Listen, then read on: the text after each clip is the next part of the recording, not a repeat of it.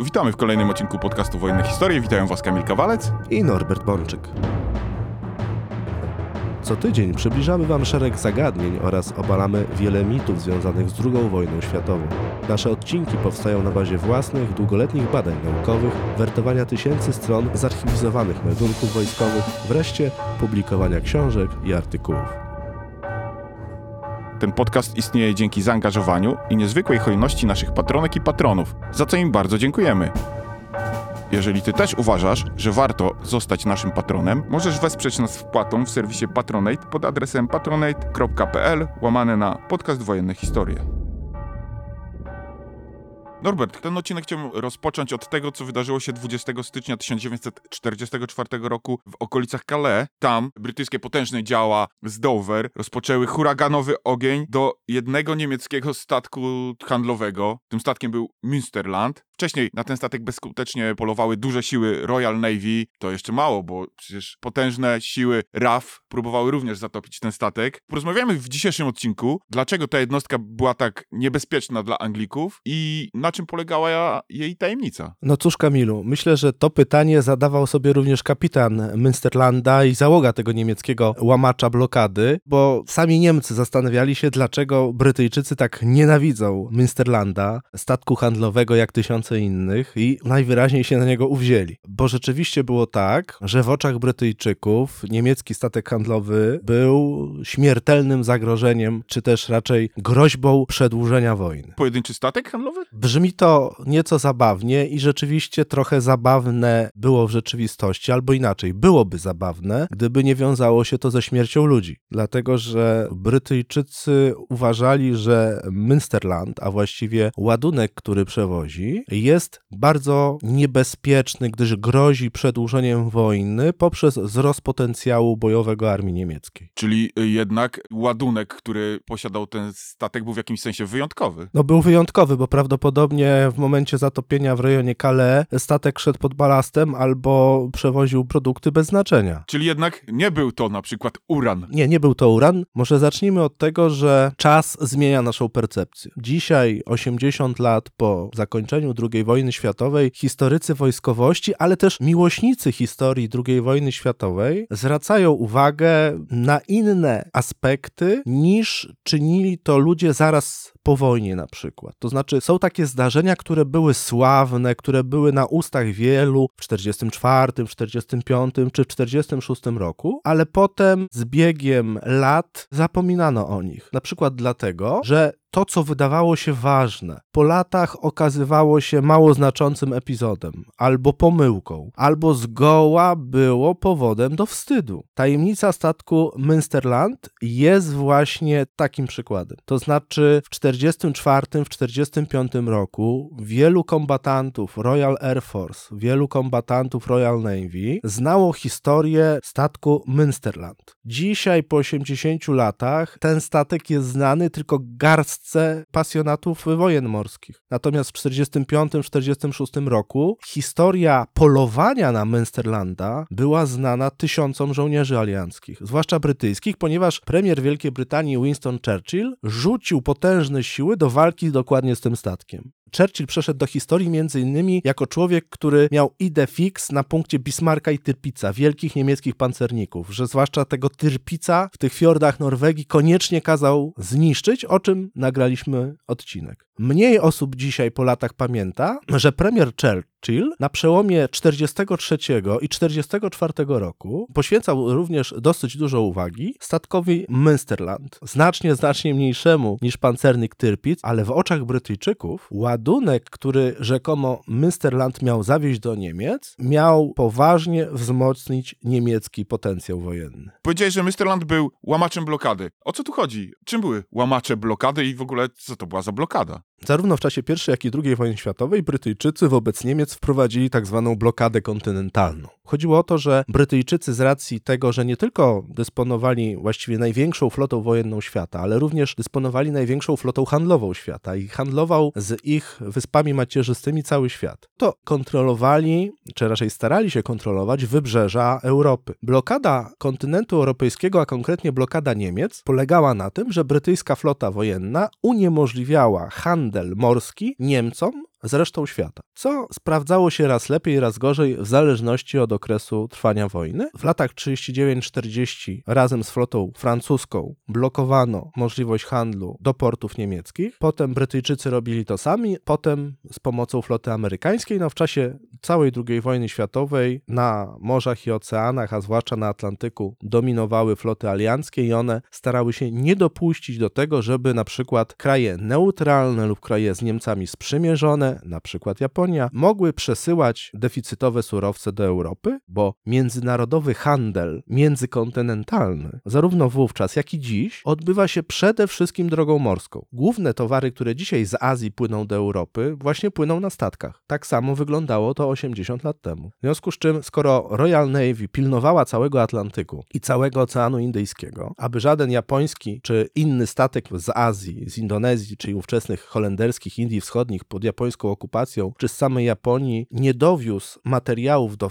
portów Francji, Norwegii czy Niemiec, czyli tych państw, które były pod niemiecką kontrolą, to skoro Brytyjczycy pilnowali oceanów, to niemieckie statki musiały tą blokadę przełamywać. Stąd nazwa łamacze blokady, czyli mówimy o statkach handlowych, zasadniczo niemieckich, które odbywały dalekie oceaniczne rejsy do państw neutralnych lub sprzymierzonych i przywoziły do okupowanej przez Niemców Europy deficytowe potrzebne surowce. I Münsterland był również, ale nie tylko, łamaczem blokady. Operacja przechwytywania łamaczy blokady, polowania na niemieckie statki handlowe na oceanach, a zwłaszcza u wybrzeży europejskich na Atlantyku, nosiła kryptonim Tunel w Royal Navy i zaangażowane w to były znaczne siły brytyjskie, zarówno floty, jak i lotnictwa. Brytyjczycy tutaj korzystali z bazy w Gibraltarze, korzystali z baz macierzystych w Wielkiej Brytanii, w Irlandii Północnej. Słowem, no, najwięcej statków przechwytywano, czy starano się przechwytywać już blisko Europy, ale to była operacja o globalnym zasięgu. To znaczy, Brytyjczycy posiadali porty na całym świecie lub ich sojusznicy, w związku z czym na te niemieckie statki handlowe polowano, można by powiedzieć, na całym świecie i zdarzało się niszczenie łomaczy blokady i na Pacyfiku, i na Oceanie Indyjskim, i na Atlantyku, w różnych miejscach świata. Bo rozumiem, że te statki płynęły samodzielnie, nie formowały się w jakieś konwoje, tylko samodzielnie przedzierały się czy to z Azji, czy z Ameryki Południowej. Tak, zasadniczo łamacze blokady płynęły samodzielnie. Zdarzały się czasem niewielkie konwoje, ale zasadniczo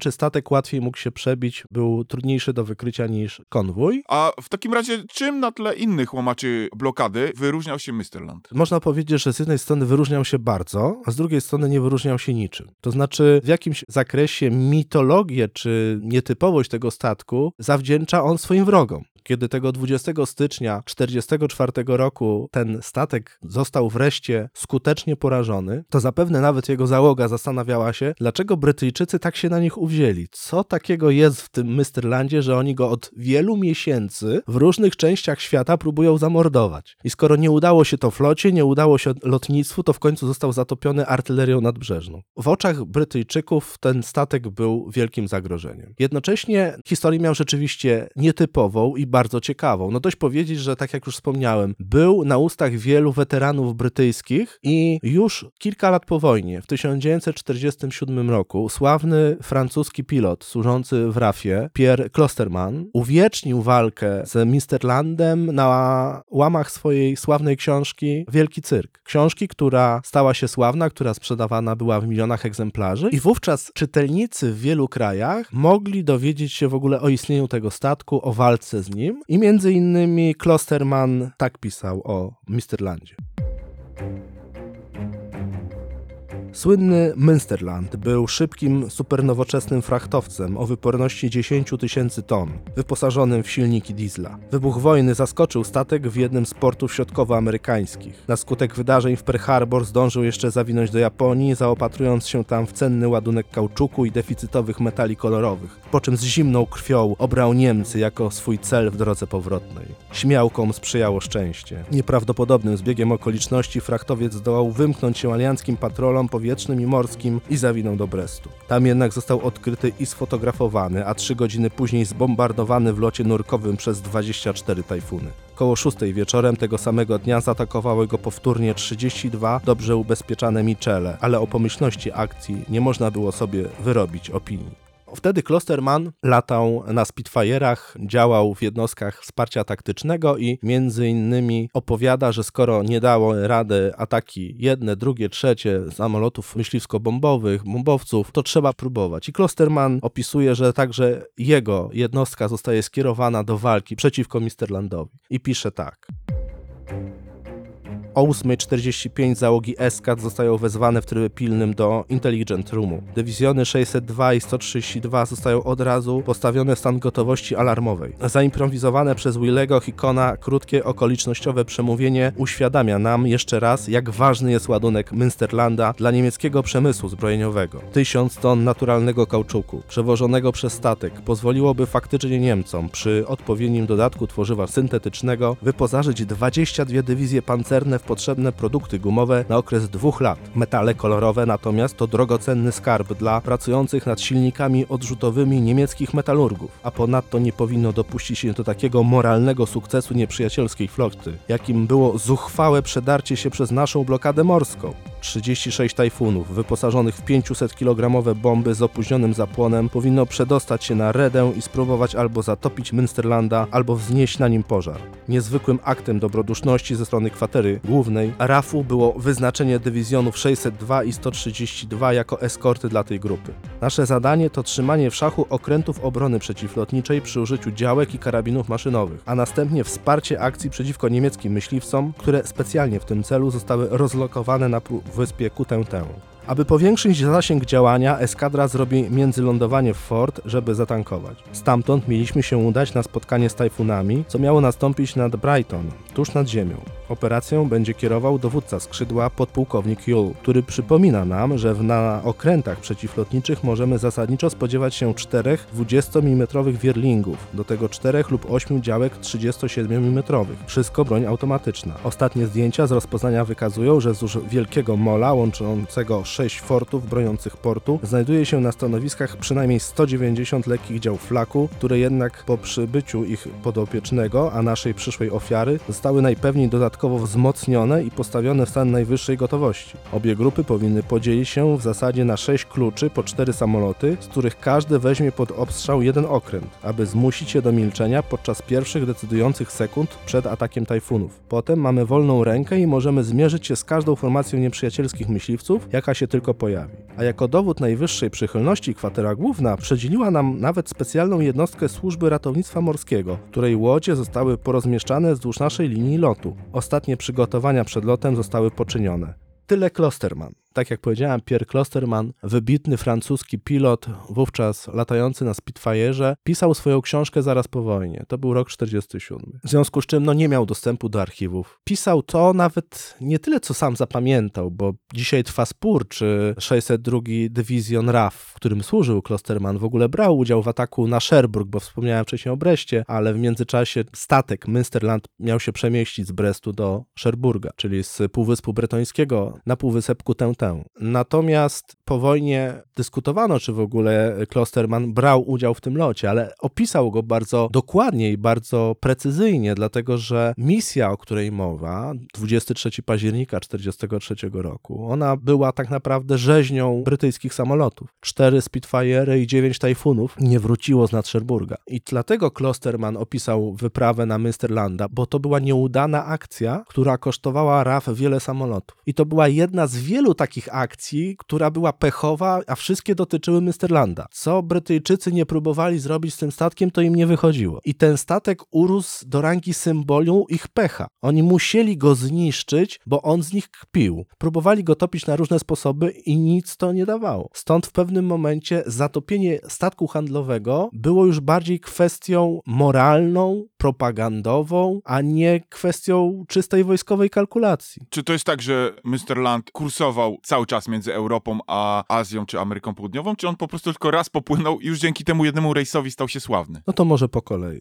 Inaczej niż napisał to zaraz po wojnie Klosterman, Münsterland nie miał wyporności 10 tysięcy ton. To była jednostka rzeczywiście duża, ale ona miała 6408 BRT. Czyli był to mimo wszystko statek przeciętny, tak bym to powiedział, jak, jak jeden z tysięcy innych. Nie było tak, jak przeczytałem, że wybuch wojny zaskoczył statek w jednym z portów środkowoamerykańskich. Münsterland został zbudowany zaraz po I wojnie światowej w Hamburgu. Położenie stępki rok 1921, wodowanie i wejście do służby rok 1922 zostaje wcielony do potężnej niemieckiej kompanii żeglugowej Hapag i odbywa w latach 20. i 30. setki rejsów po oceanach świata, przewożąc różnego rodzaju ładunki. Wojna we wrześniu 1939 roku nie zaskakuje go w porcie środkowoamerykańskim, tylko w Japonii i dostaje rozkaz pozostania w porcie Kobe. Jako jednostka, która wtedy jest pusta i on stoi w porcie Kobe, pod koniec września zostaje zmobilizowany jako jednostka pomocnicza na rzecz Kriegsmarine na terenie Japonii, ale w gruncie rzeczy przez cały rok 40 niewiele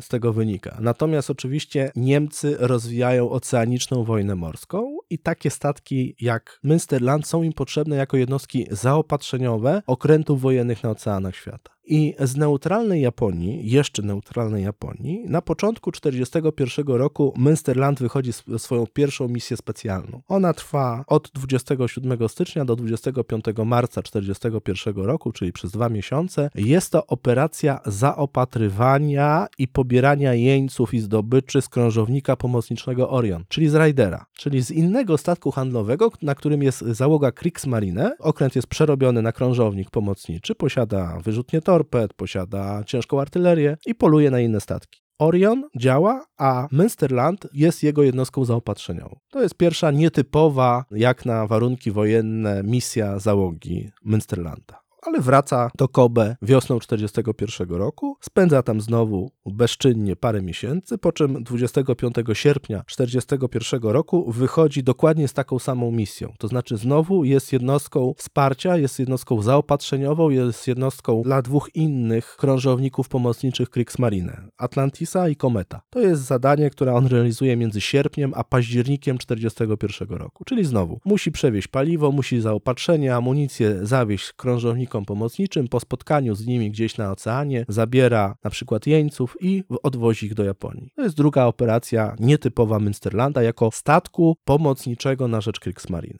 Sam Münsterland zasadniczo właściwie nie jest uzbrojony. Był wówczas statkiem widmem. Był po prostu niemieckim statkiem handlowym formalnie stojącym w Kobe w Japonii. I tak Münsterland spędza cały rok 41 na dwóch operacjach wspierających Kriegsmarine, czyli można powiedzieć bierze udział w takich dosyć awanturniczych operacjach, ale wychodzi z nich obronną ręką. W styczniu 1942 roku formalnie statek zostaje przemianowany na Valkenried ale w gruncie rzeczy cały czas funkcjonuje pod nazwą Münsterland. I jako ten Valkenried 18 lutego 1942 roku rzeczywiście załadowany różnego rodzaju surowcami wychodzi z Japonii i kieruje się w stronę Europy właśnie dopiero wówczas jako łamacz blokady. To jest początek roku 1942. Japończycy weszli do wojny, szaleją, trwa wojna w holenderskich Indiach Wschodnich, trwają walki o Singapur, padł Hongkong, wielkie floty wojenne przemierzają Pacyfik, ale i Ocean Indyjski. I w tym tyglu, w tym kompletnym chaosie wojny, samotny Münsterland idzie do Europy. Czyli w najgorszym, można powiedzieć, momencie, ale ma szczęście. Unika wszelkich niebezpieczeństw. 15 maja 1942 roku jest już na wodach Zatoki Biskajskiej i wówczas po raz pierwszy spotyka na swojej drodze Brytyjczyków w postaci samolotów szturmowo-bombowych, które 15 maja 1942 roku na wodach Zatoki Biskajskiej atakują Mesterlanda, uszkadzają go po raz pierwszy. Ale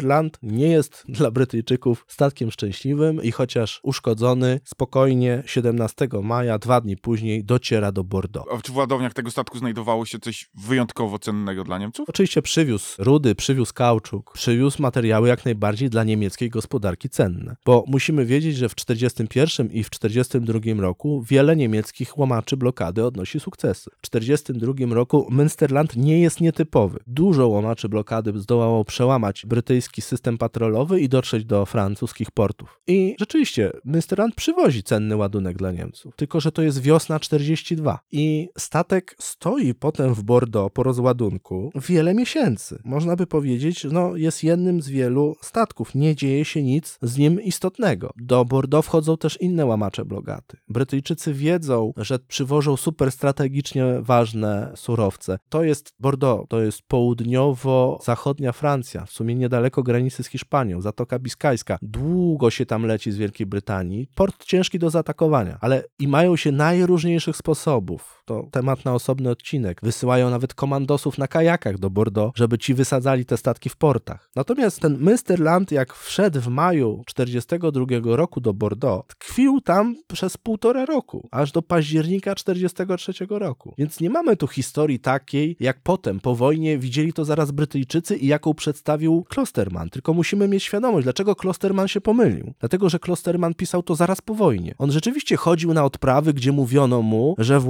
ładowniach Münsterlanda wiezione jest tysiąc ton naturalnego kauczuku, że jak Niemcy to dostaną do swoich fabryk, to 22 dywizje pancerne dostaną gumę na wiele miesięcy wojny. Tu chodziło o pewne takie podkręcenie atmosfery. Mówi się żołnierzowi, dlaczego ma walczyć. No nie zawsze mówi mu się prawdę. Bo to, że tysiąc ton naturalnego kauczuku nie starczyłoby dla 22 dywizji pancernych, to jest jedno. Ale z drugiej strony nie powie się tym brytyjskim pilotom, słuchajcie, ten Münsterland stał już półtora roku w Bordeaux, teraz idzie, idzie na północ, wraca do Niemiec, musicie go zatopić. Jest pusty, ale i tak narażajcie swoje życie celem zatopienia pustego statku. Nie, no tak nie można powiedzieć pilotom, którzy idą na śmierć, bo idą na śmierć, bo wysyła się ich do ataku na statek, który stoi w porcie pod osłoną OPL i pod osłoną myśliwców wroga. I to rzeczywiście były ciężkie, trudne i niebezpieczne misje. Ta misja, którą opisał Klosterman, była krwawa, była okrutna dla Brytyjczyków, bo stracili aż 13 samolotów. To było 20 parę procent wysłanych maszyn. To była masakra. A to nie była jedyna próba zatopienia Münsterlanda w porcie. Czyli Mr. Land zdobył swoją sławę de facto stojąc w porcie. Właśnie nie, nie zdobył swojej sławy stojąc w porcie. Sława statku Münsterland wzięła się z tego, że Brytyjczycy ponieśli kilka klęsk, próbując go zatopić. W oczach wroga z każdym miesiącem, z każdą nieudaną próbą jego porażenia, jego znaczenie i jego potęga rosła. Dla Niemców to był statek, który miał po prostu wrócić do Niemiec. Jeden z cennych, dużych transportowców, który wymagał remontu, który wymagał zaangażowania do nowych operacji. W związku z czym, jak to wówczas Niemcy czynili, co jakiś czas między Rzeszą a Francją lub Francją i Rzeszą w obie strony przez kanał La Manche przemykały się pod silną eskortą torpedowców, kutrów torpedowych i trałowców statki handlowe lub łamacze blokady. I Münsterland był jednym z nich. 4 października 1943 roku, po ponad półtora rocznym pobyciu w porcie Bordeaux, Münsterland podnosi kotwicę i wyrusza do Brestu i wchodzi do tego portu bez problemu. Brytyjskie lotnictwo zauważa ruch statku w kierunku Brestu, czyli stwierdza, że prawdopodobnie będzie statek szedł przez kanał La Manche lub, co bardziej prawdopodobne, nie wiedzą, że to jest Münsterland z Bordeaux. Myślą, że to jest kolejny niemiecki łamacz blokady, który przyszedł z Japonii. Czyli w tym okresie wojny już Brytyjczycy bardzo pilnie obserwowali to, co działo się w Zatoce Biskajskiej i w okolicach Brytanii, skoro zauważałem jeden pojedynczy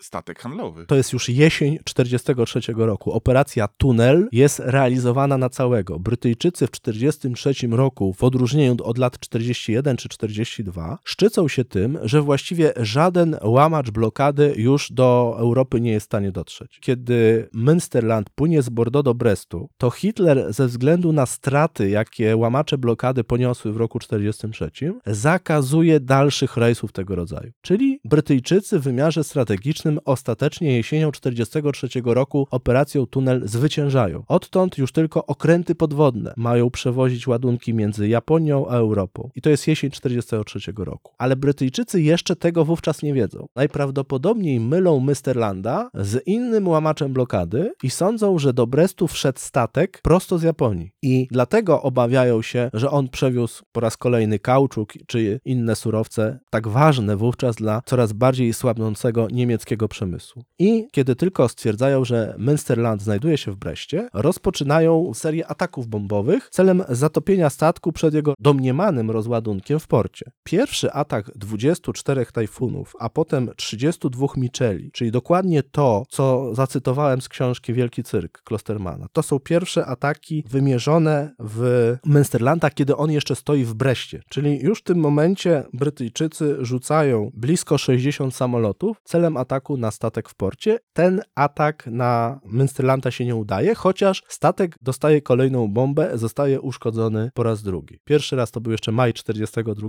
teraz w Breście to jest 9 października 43 roku, czyli dosłownie 48 godzin po tym, jak statek zawinął do Brestu, zostaje zbombardowany. Ale uszkodzenia są niewielkie i 22 października statek wychodzi z Brestu, kieruje się właśnie w kierunku kolejnego francuskiego portu na drodze do Rzeszy, czyli do Cherburga, który leży na Półwyspie Normandzkim. Brytyjczycy chcą przeciwdziałać. Rzucają przeciwko pojedynczemu statkowi, tak jak to czynią i czynili wcześniej w ramach operacji Tunel, zespół tym razem okrętów nawodnych, które mają przechwycić i zniszczyć domniemanego łamacza blokady. To doprowadzi nocą z 22 na 23 października u wybrzeży Brytanii do tzw. Tak bitwy pod Cecil, czyli między Normandią a Brytanią i Wyspami Normandzkimi, blisko francuskiego wybrzeża, brytyjski zespół złożony z jednego lekkiego krążownika i sześciu niszczycieli próbuje przechwycić Münsterlanda, którego osłania zespół czterech nowoczesnych niemieckich torpedowców typu 39. Dochodzi do nocnej bitwy morskiej. Bitwy, która, jak się domyślasz, Kamilu, kończy się dla Royal Navy kompromitującą porażką.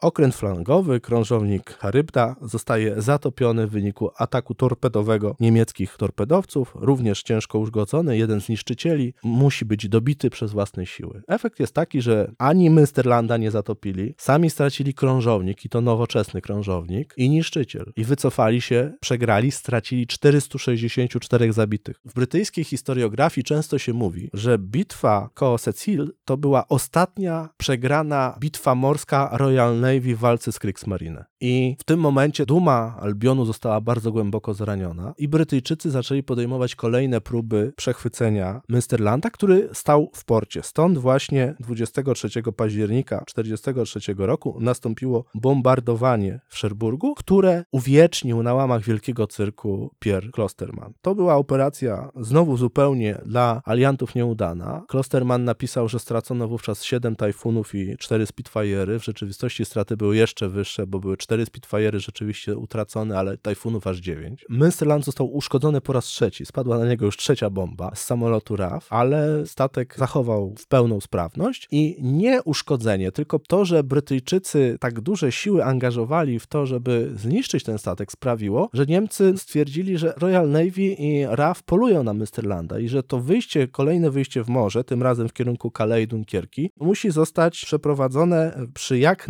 najmniejszym okresie dnia, to znaczy kiedy będą najkrótsze dni, z odpowiednią eskortą już teraz nie torpedowców ze względu na marsz tuż przy wybrzeżu, ale mniejszych jednostek, przede wszystkim kutrów torpedowych i trałowców. I Münsterland 26 grudnia 1943 roku wychodzi z Szerburga, bo w międzyczasie parokrotnie próbuje, wraca, kiedy cały konwój osłona orientują się, że warunki są niesprzyjające, parę razy statek wraca do portu, ale 26 grudnia, zaraz po świętach, Münsterland wychodzi z Szerburga i idzie w warunkach szarówki i warunkach śnieżycy przez kanał La Manche i 31 grudnia jest już w Bulonii. Czyli właściwie został mu ostatni skok. Dunkierka, a potem już będzie Holandia. I Brytyjczycy wiedzą, że tam jest Münsterland. Natomiast warunki pogodowe są bardzo złe. Lotnictwo i flota nie dały rady ale trzeba usiec ten statek. Nawet nieważne, czy on coś tam przewozi, czy nie. Łamacz blokady nie może dotrzeć do Niemiec, nie może być tak bezczelny, że w 1944 roku przedefiluje przez kanał La Manche. I rzeczywiście 19 stycznia on podejmuje kolejny etap swojej podróży. Jest osłaniany przez dosyć dużą grupę takich lekkich jednostek, głównie kutrów torpedowych i płynie koło Calais. I przesmyk pomiędzy Calais a Dover to jest najwęższa część kanału La Manche. Z obu stron, i tam, gdzie są Niemcy, i tam, gdzie są Brytyjczycy, Brytyjczycy to jest teren najeżony fortyfikacjami i przede wszystkim ciężką artylerią. I statek, mimo że idzie tuż przy wybrzeżu francuskim, wchodzi nocą z 19 na 20 stycznia 1944 roku w zasięg ciężkiej artylerii brytyjskiej nadbrzeżnej koło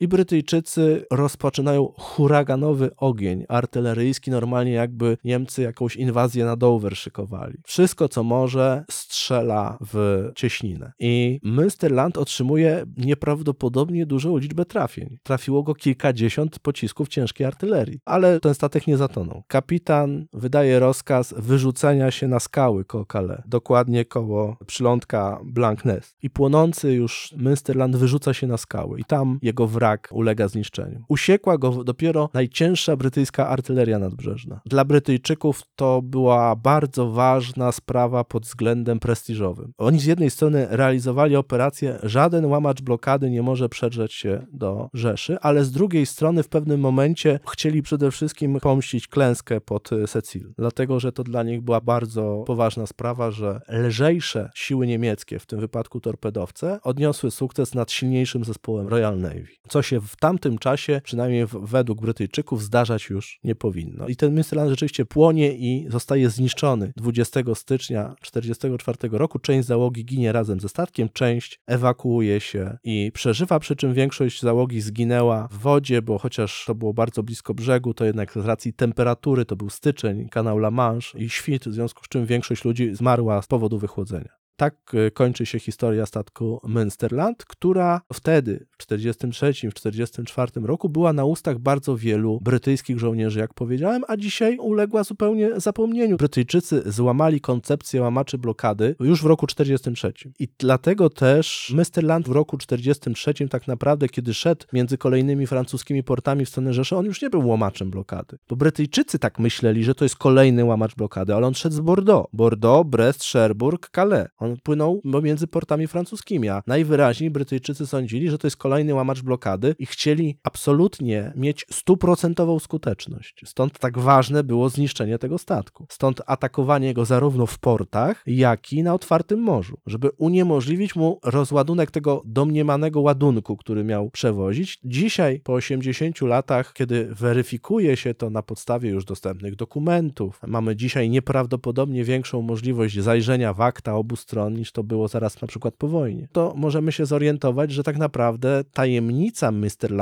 to była po prostu pomyłka. Tylko Brytyjczycy chcieli pokazać Niemcom w sposób jednoznaczny. Wasze statki się nie przebiją. Już na tyle uszczelniliśmy blokadę kontynentalną, na tyle uszczelniliśmy nasze panowanie na kanale La Manche, że wy już nie będziecie tak sobie jak wcześniej bezczelnie w poprzednich latach żeglować po tym akwenie. Pamiętamy wszyscy szczytem bezczelności z punktu widzenia Brytyjczyków to był styczeń 1942 roku, kiedy zespół niemieckich pancerników przemaszerował przez kanał La Manche. Od tego czasu Brytyjczycy byli bardzo przewrażliwieni na tym punkcie. Münsterland już próbował się przemykać, ale Brytyjczycy i osobiście premier Churchill dążyli do tego, żeby ten statek został zniszczony. Czyli kolejna obsesja Winstona Churchilla na punkcie statku przyniosła owoce w postaci zniszczenia tego okrętu. No, można by zadać pytanie, kto tak naprawdę tu wyszedł na swoje. No bo jednak, jeżeli weźmiemy rachunek zysków i strat, to cała kwestia statku Münsterland była dla Brytyjczyków kompromitująca i zakończyła się dla nich przegraną. Bo co z tego, że zatopili Münsterlanda, który był statkiem bez znaczenia, był jednym z wielu frachtowców, który od w tym momencie ponad półtora roku znajdował się w Europie. Czy był wart tylu ofiar, czy przede wszystkim wszystkim był wart ryzykownej akcji nocnej w październiku 1943 roku, w wyniku której Royal Navy poniosła klęskę, straciła krążownik, niszczyciel i prawie pół tysiąca zabitych marynarzy? Czy był wart tych wszystkich tajfunów, Spitfire'ów, które zostały zestrzelone? Można o tym dywagować. Jeżeli Brytyjczycy rzeczywiście sądzili, że jest to łamacz blokady z Japonii, który wiezie kauczuk, to był wart tych ofiar, dlatego że trzeba było raz na zawsze zablokować łamacza blokady. Natomiast gdyby Brytyjczycy wiedzieli, wiedzieli, że to jest pusty statek, który niczego już nie przewozi, chyba że coś z Bordeaux, czyli coś, co równie dobrze można przewieźć koleją do Niemiec z tego Bordeaux, to być może nie byłoby tych wszystkich operacji, nie byłoby tej nocnej bitwy i tych wszystkich nalotów. Dzisiaj nietypowo zostawimy naszych słuchaczy z tymi pytaniami. Dziękuję Ci ślicznie, Norbert, za ten odcinek i do usłyszenia. Dziękuję bardzo.